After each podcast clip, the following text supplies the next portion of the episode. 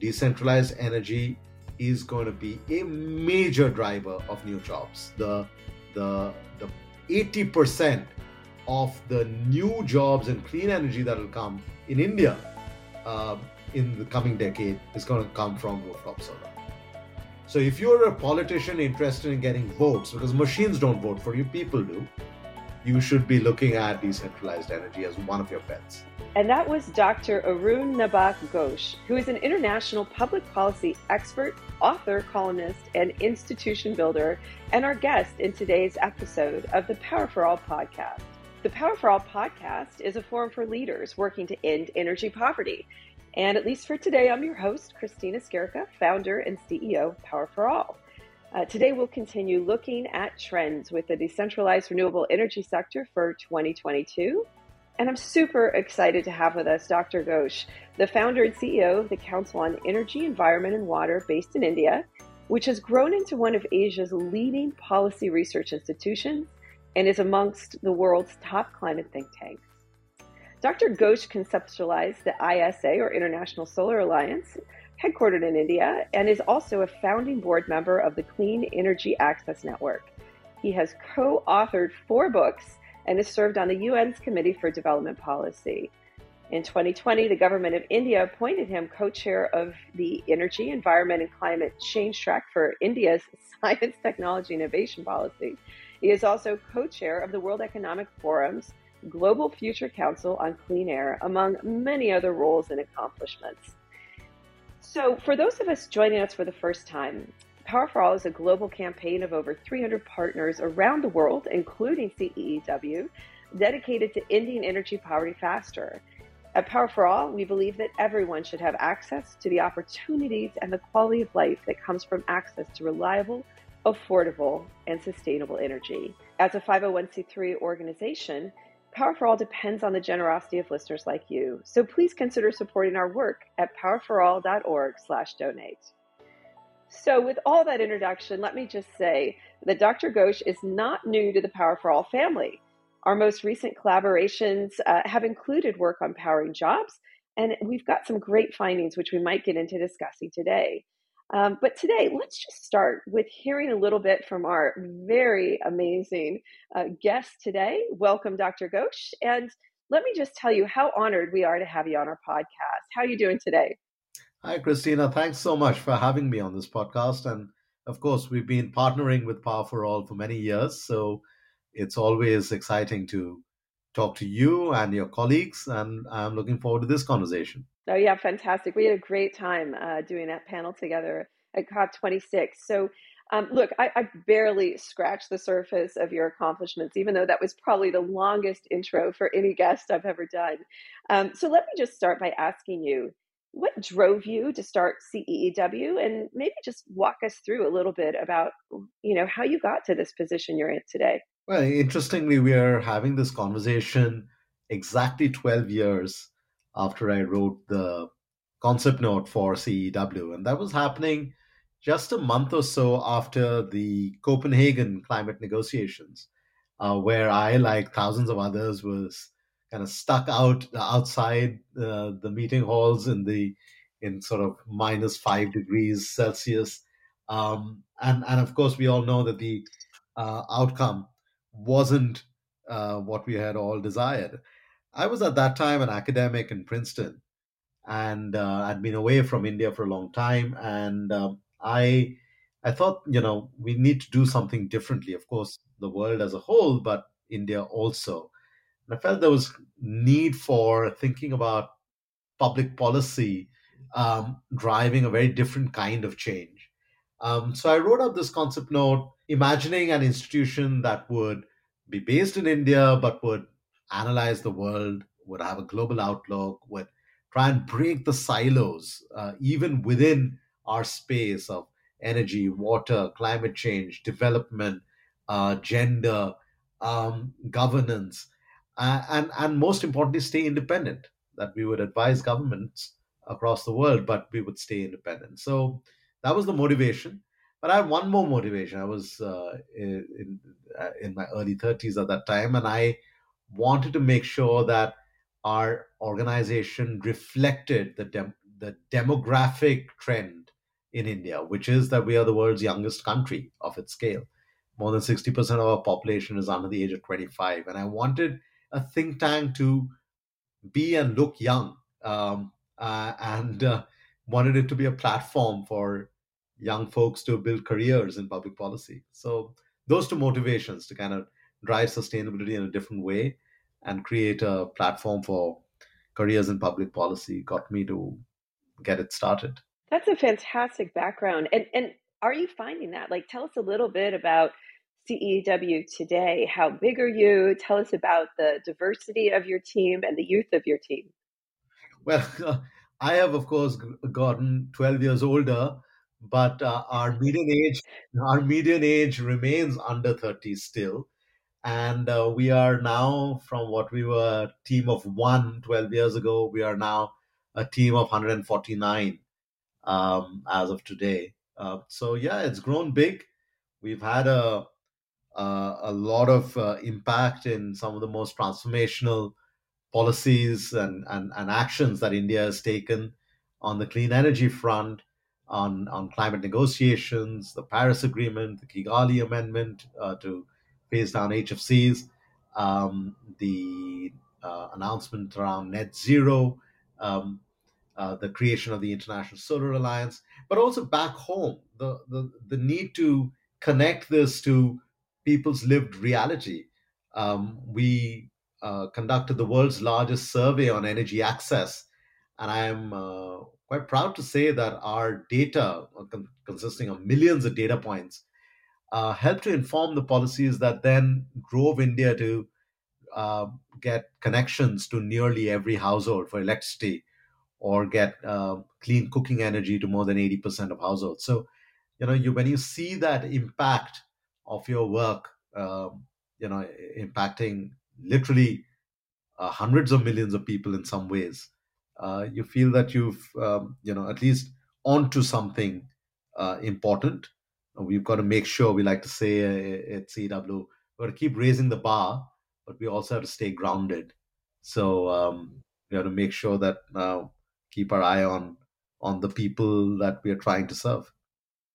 Yeah, that's uh, that's really insightful. And you know, I just want to touch for a moment on uh, the number of youth in your organization. Uh, you know, mm-hmm. when we did our panel, you and I at COP26 on jobs and livelihoods, uh, we yeah. actually had a representative there from Student Energy, and uh, that's a hot topic, which is how are we actually bringing in the next generation of talent into this space? I mean, we all know, right, that there's a, a need for essentially endless numbers of companies to help drive uh, the transformation of our current energy system into one that's more renewables based, um, and certainly where there's access for everyone.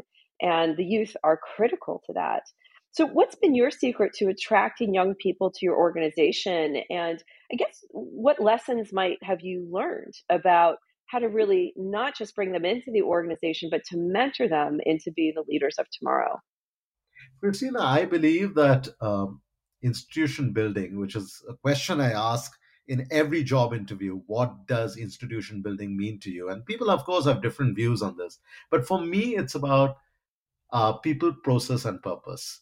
Um, as I was saying earlier, you know, I, I, I was clear about the purpose of why CEEW had to be created, and the process is the how. But the who is really about the people, right? And uh, for me, and I tell my all my colleagues all the time, I I don't I don't have an MBA degree. I, I didn't go to HR school or anything. I have only one rule of HR, which is that the welfare of your subordinate is uh, comes before your own. And if every manager, you know, even if you are a very young research analyst, but you're managing an intern, uh, if you follow that rule, and that rule that just fo- you know follows all the way to the top, um, then we we can create a culture where everyone feels that the person they're reporting to is actually looking out for them and has their back. Um, that's I mean I don't know if that's some secret sauce or that's just the most you know uh, evident thing that we should all be following, but we've tried to follow that. Uh, it's important to attract and um, the best and the brightest, but even more important that you that they feel that this is a place that they that they own, that they can shape it in their in their image. Hmm. No, it's very well said. And, and there was a book, I think, 30 or 50, 40 years ago that came out called Servant Leadership. And that idea of helping other people be the leaders that they have the potential to be, I think, is just a magnificent way of of looking at our teams. And um, so that's very well taken. Thank you for sharing that. Um, but but on hope, right, which is usually what we associate younger people with as well. Um, look, we're we're now in the third year of this pandemic, right? So it's mm-hmm. brought heartaches. A lot of people, including yourself, have gotten very sick. Um, people have lost loved ones, jobs. You know, it's been incredibly difficult all around the world. Mm-hmm. So we're optimistic, obviously, hoping to start 2022 a little bit differently. Um, and, and many of us think that that this opportunity to, you know, what everybody calls build back better, which I like to say building forward, Mm. You know, is this going to be an inflection point now for the sector you and I champion in terms of renewable energy? And I'm, I'm curious, what opportunities do you see for renewables to step in and really help to, you know, get that forward momentum, build forward into the economy and the society we want to create? First of all, we have to recognize that the the pandemic is something that, as you were saying, has touched everybody and, and if you extend that logic, the same happens with climate change. Unfortunately, the problem we've had for the last 30 years, since the UNFCCC was uh, first drafted, is that broadly the rich feel that they can escape and the poor have hope that they can adapt.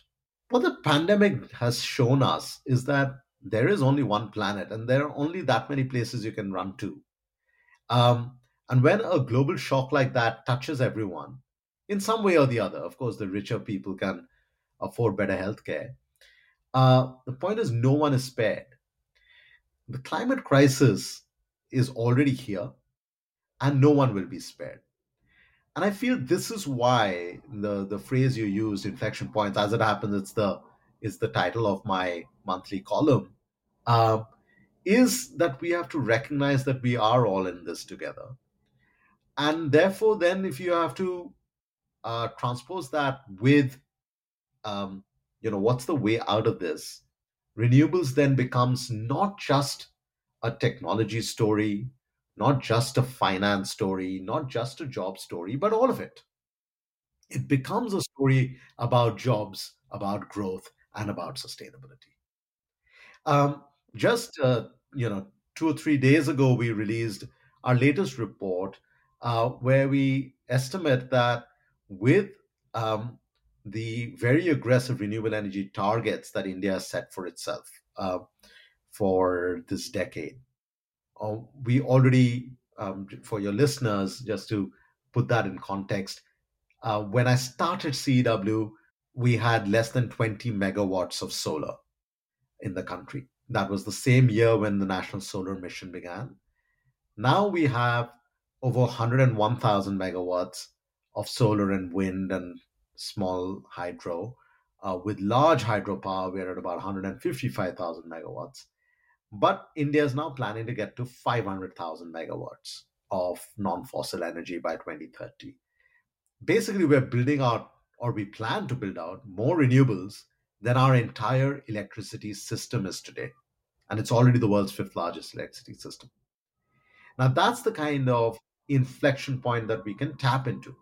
But equally with that comes the jobs opportunity. That we can have a workforce of more than a million people by the end of this decade, when right now uh, about 110,000 people or 111,000 people work in solar and wind energy sectors. So a tenfold increase, a fivefold increase in in your capacity, a tenfold increase in in the jobs that you create you know going from 10 or 15 billion dollars a year to 40 billion dollars a year of investment shows that you don't have to only be an expert on energy or climate change to realize that this is one of the sectors it's not the only sector this is one of the sectors that's going to drive a very different future for you. Whether you are a political leader a policymaker or an ordinary citizen so now the question is how quickly do we internalize it and act on it? Well, and on that, I'm just going to address the elephant in our virtual room here, if I may. And uh, obviously, during COP26, there was a, a, sort of collective global intake of breath when when India, you know, worked with China to change language and commitments. Right. So instead of phasing uh, out, we're phasing down uh, fossil fuels. So it just seems like a bit of a paradox, right, between all of the progress that's been made in the country, but then what was shared on the global stage. Can, can you give us any insight to understand what happened there and, and help us, I, I think, get grounded in in how much of a concern this is? And, and this obviously also connects to the pushing out of um, of commitments as well uh, to I, I, believe it's 70 years in the future or something like that. Could you just speak to that? Because i know so many people were disappointed and confused and you know really struggling to understand this seeming conflict between this incredible dedication to solar in the country and yet this very public disappointment at cop. First issue is that the language around phase down had already been decided between China and the United States um, before the final day. So actually, India was only articulating what had already been decided. But because India articulated it on the final day, it sounded as if India was, was the one introducing that language. That language had been introduced by China, and the US had agreed to it in their bilateral deal with China. Um, the real issue here is how do we not focus on what was said on day uh, 13, but what was said on day one of the climate negotiations. On day one, uh, the prime minister came out and put out a vision where, as I was saying earlier, we would go for 500,000 megawatts of non fossil capacity by the end of this decade. Um, we would go for a billion tons of reduction in emissions. Um, we would go for 45% reduction in emissions intensity of GDP. Uh, and uh, we would also have 50% of electricity capacity coming from renewables. Now, it's important to just unpack this before I come to the net zero story. 500,000 megawatts of renewables by the end of this decade effectively means that if you and I ended up chatting right now for, say, in about an hour, during this hour, India should deploy another 10 and a half megawatts of renewables. And every working hour, six days a week, 10 hours a day, six days a week, 52 weeks a year for the next nine years, we have to deploy 10 and a half megawatts of renewables. This is a breathless marathon that we have to be on, and yet we've committed to it. Um, even the emissions reduction the 1 billion tons of emissions reduction basically translates to 3% uh, from the baseline during this decade, uh, or less than a decade, when the largest um, industrial nations together over the last three decades have reduced emissions by only 3.7%. Which brings me to the 2070 point. Uh, we did a lot of work at CEEW on net zero and the modeling of the pathways. The 2070 story is, I believe, the is already an aggressive and yet uh, uh, an achievable goal, which also embeds the issue of climate justice. Despite getting to net zero 20 years later from the global average, and the whole point about an average means that everybody does not need to get to the end po- point at the same time. You don't run a race where everyone wins the race exactly the same moment. You average it out. The planet needs to be net zero by 2050. That means many of the larger polluters should get to net zero before 2050, and some others should get there after. But despite getting there after, India will still have emitted 59% less emissions than China, 58% less emissions than the US, and 49% less emissions than the European Union. Climate change only matters in the context of how much greenhouse gases are there in the atmosphere. So we've got to look at the countries that, in terms of the absolute amount of emissions they're putting out. So even if it is taking longer to get to net zero, if India is emitting far lesser emissions than the other three largest polluters, then it has won itself the space to develop while staying consistent with what the planet needs. Which brings me back to the whole coal question on coal.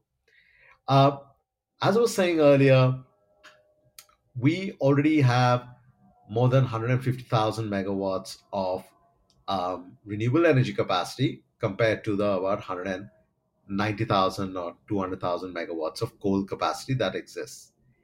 But over the last six years, every single year, investments in renewables have beaten investments in thermal power. And this story will keep going ahead. So, what will basically happen is that we will have a plateauing, as we've seen for the last three years, a plateauing in the coal uh, use in the electricity sector. There might be a year or a quarter here or there where suddenly there'll be a spike and then there'll be a dip but broadly it's it's already a renewables game now bigger question is what kind of renewables how do we get go from large scale renewables to more distributed renewables to using renewables to charge your electric vehicles use renewables to produce green hydrogen for your heavy industries we've got to it, it's no longer just a kind of vanilla renewable story that's going to unfold in india. It's going to be much more uh, diverse in terms of the way the market will evolve. Hmm. well i have to say that uh, that gives me comfort to hear that description. I, I actually haven't heard anybody describe the evolution of these statements at COP that sent such shockwaves around the world in in such uh, I think a well informed and holistic point of view and i'm sure that's going to be comfort to more listeners than just me here but but i do want to pick up on the sort of innovation that we're seeing in india.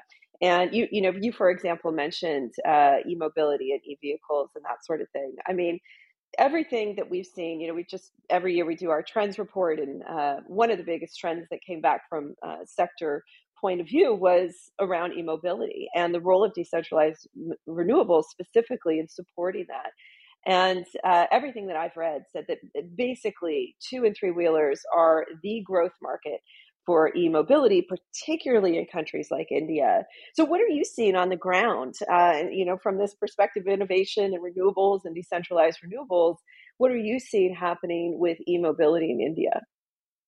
You know, uh, uh again, if we before we think about e-mobility, we've got to think about mobility. So, in about two and a half years ago, we ran a survey across the country, um, a pretty large survey, asking people how do they move. And uh, your listeners would be interested to know that 60% of Indians, their primary mode of mobility are their two legs. Urban India moves on its legs. So the mobility transition in India is going to look very different from the mobility transition in, say, Los Angeles. Right now, what we have to do is make sure that when that you know uh, human power is replaced by a mechanical power um, or or electric power, that we are choosing the right mobility modes. So what we need to do is look at you know public transport and make that electric. Then look at the three wheelers which is also a mode of public transport. Then look at the two wheelers um, like the scooters and the motorcycles which um, those who can afford you know uh, uh, the uh, uh, uh motorized transport first buy a two wheeler before they can afford a four wheeler and then think of the electric mobility story of the four wheeler so that's the we call it avoid shift, improve. So avoid the need to move long distances. So that means your design of cities, how easily accessible your work is, your home is, your school is, your hospital is. You reduce the amount of mobility requirement. Shift to cleaner, to public transport rather than private transport, and then improve the source of power of energy, which is that you go to electric. Now, if we followed that kind of a mantra, then we can imagine that you can have distributed energy uh, driving a lot of those solutions because then you're not thinking about a hulking big electric SUV that needs to travel 500 miles. You're thinking of a very small um, two wheeler running on an electric battery that can be quickly charged from a decentralized um, energy system. And then you can have, even within cities, you can have pockets and islands within which you can have a self sufficiency of how the power is generated, how the power is distributed, how it is consumed, how you're even balancing the power between what the home needs at one point and what the vehicle needs at another point of the day. So you are reducing the need for the batteries that are needed. Instead, you're playing with the efficiency of the system and, and its ability to respond to different demand needs.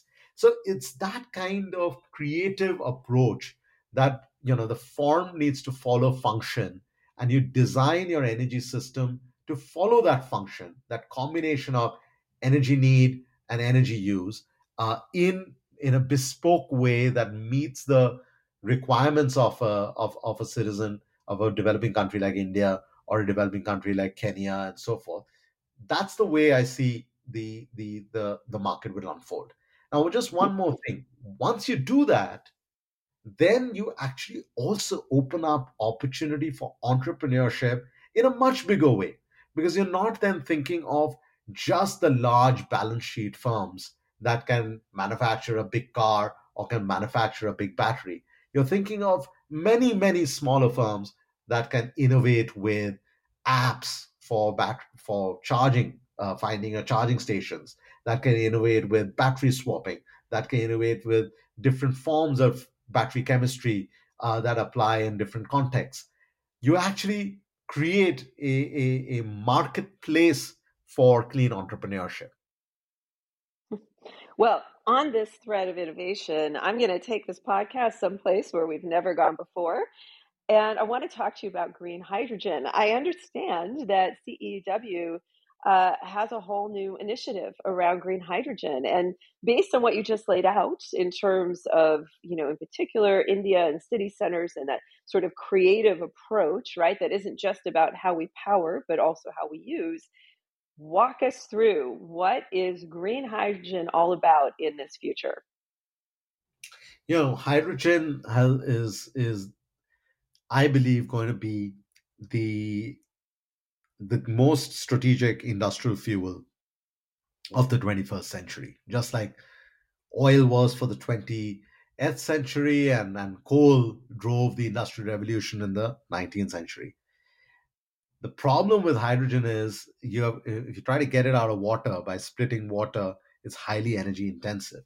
So you got to produce it um, either using natural gas, um, and then try to capture the emissions that will come from that, which is called blue hydrogen.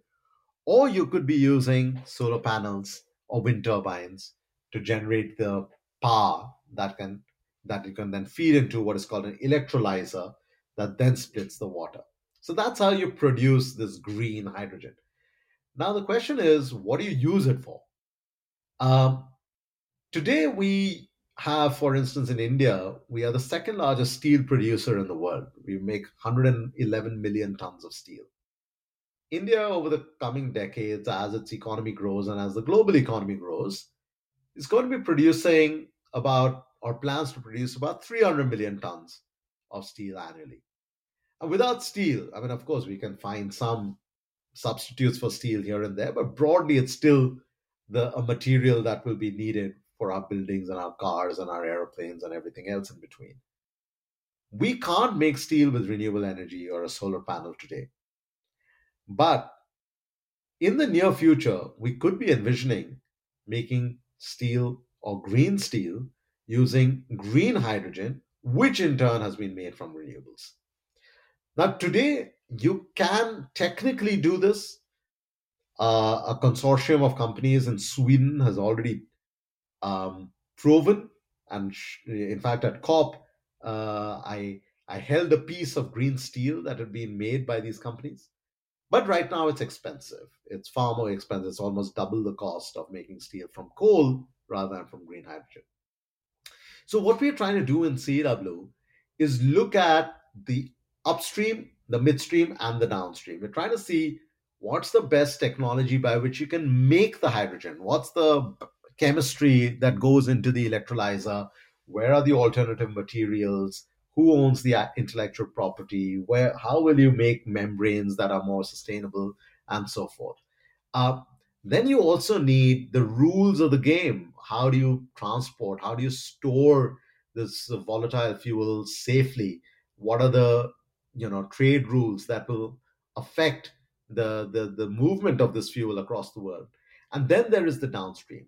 Who will offtake it? Will it be the steel industry? Will it be the big fertilizer industry? Will it be petrochemicals?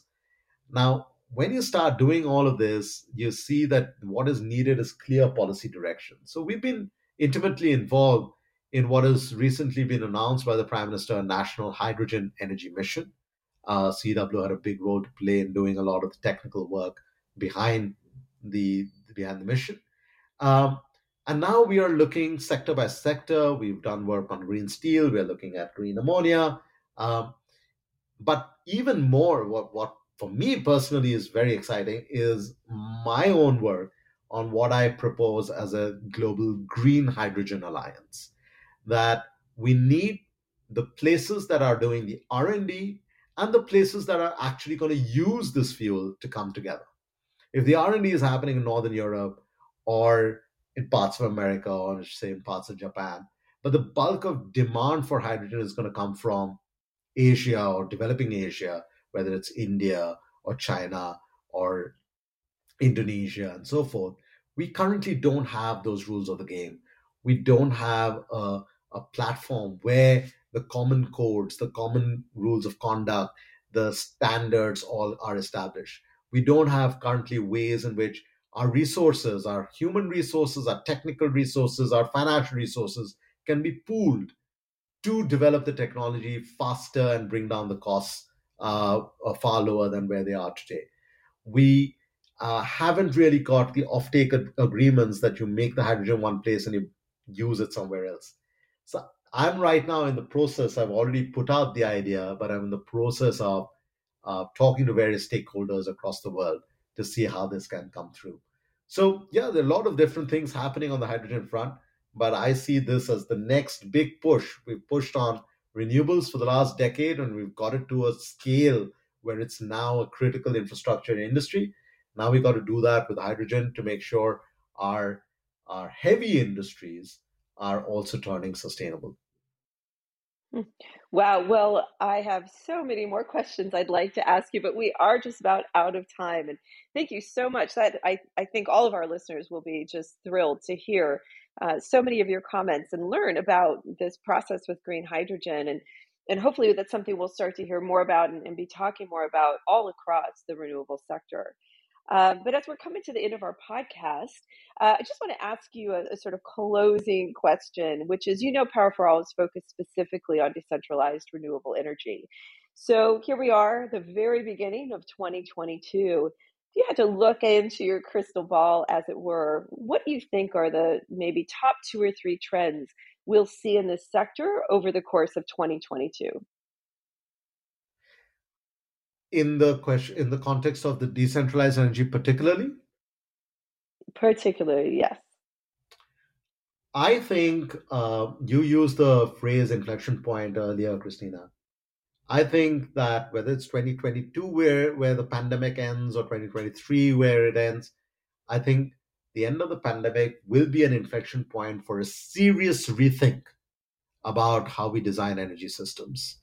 And decentralized energy systems will be a very important component for various reasons. Number one, number one, jobs every economy on the planet is hurting right now, whether you're a rich country or a poor country.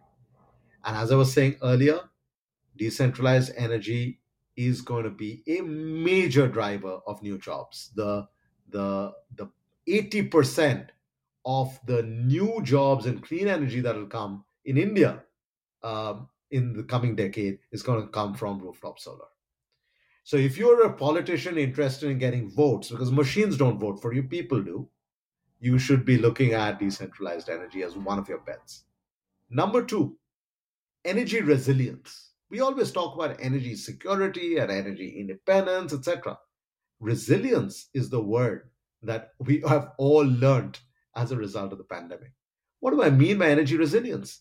You need a system that is not so tied down to one centralized structure that is also vulnerable to any kind of attack, whether it's a cyber attack, which is malicious, or whether it is a, a, a uh, technical challenge of, of just managing um, uh, an, a, a complex electric system. And therefore, the resilience that decentralized energy can provide will be something that energy planners will have to start seriously thinking about. Third trend business models. We were talking about electric mobility earlier and charging. We have many more business models that utilities, large scale utilities, can follow to gain more customers and still gain revenue uh, while reducing losses by tapping into the opportunity that decentralized energy provides. Number four, the rural economy. In India alone, decentralized energy used for livelihood activities could be an investment opportunity of more than $50 billion. Um, in sub Saharan Africa, just uh, solar irrigation pumps um, and related infrastructure can be a $12 billion uh, investment opportunity. So, this is now big money, but into dispersed small projects. Um, so, if we think about it this way the job story, the investment story, the resilience story, the business model opportunity, I see these as sort of the this this we are observing the start of these trends. Whether they'll become mega trends in 2022 or in 2025, I don't know. But are these signaling that there is a different kind of energy system that can be built and that will be more resilient and be more equitable and more inclusive and yet drive more growth, uh, then decentralized energy has to be a major part of your portfolio. Well said. Well said. Well, I, I can't thank you enough for your time today. Um, I learn something every time I speak to you, and I really enjoy our conversations. I, I hope you'll come back on the podcast maybe next year and do another look ahead with us. Um, but it was a real pleasure having you. Thank you so much. Thank you so much, Kristina. I, I enjoyed the conversation too. Perfect. Well, and thank you, listeners, for tuning in. Uh, to learn more about our 2022 Trends Report, please visit our website at powerforall.org. And we'll see all of you next time on the Power for All podcast.